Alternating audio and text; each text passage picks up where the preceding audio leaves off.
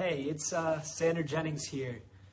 So I heard that you were being bullied for wearing a dress to school.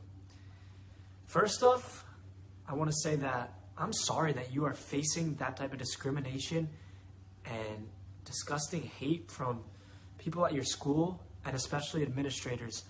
I remember when Jazz was growing up, and we were actually just talking about it, when Jazz was told that she couldn't wear a dress to school and she couldn't be her most authentic self.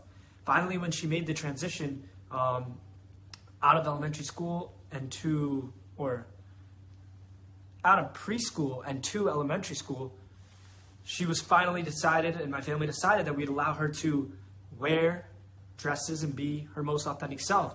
Unfortunately, the school wasn't okay with that. And so Jazz was forced to use uh, the nurse's bathroom, so she sometimes peed her pants.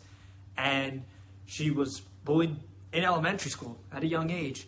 Um, and it took a really long time for people to finally accept her. They called her the, the chick with the dick, and she struggled a lot. Then going into middle school and high school, she started to really uh, not face that type of discrimination, but still, people behind her back were always telling her that she shouldn't be who she wants to be and that she's not actually a girl. So I had to watch that, and I understand your struggles, but Jazz overcame them by recognizing that she wants to be proud to be who she is, and you should do the same.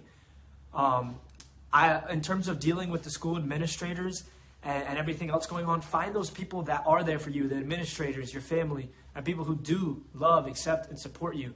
And I promise that you could get through this and, and everything's going to be okay. I'm here for you. I support you. I accept you. Continue being your most authentic self. Um, if your school's not going to allow you to wear the dresses, then wear out of school. Um, figure out a way that you can maybe change schools to make sure that you could uh, find the support. There are people there for you, like Kimberly,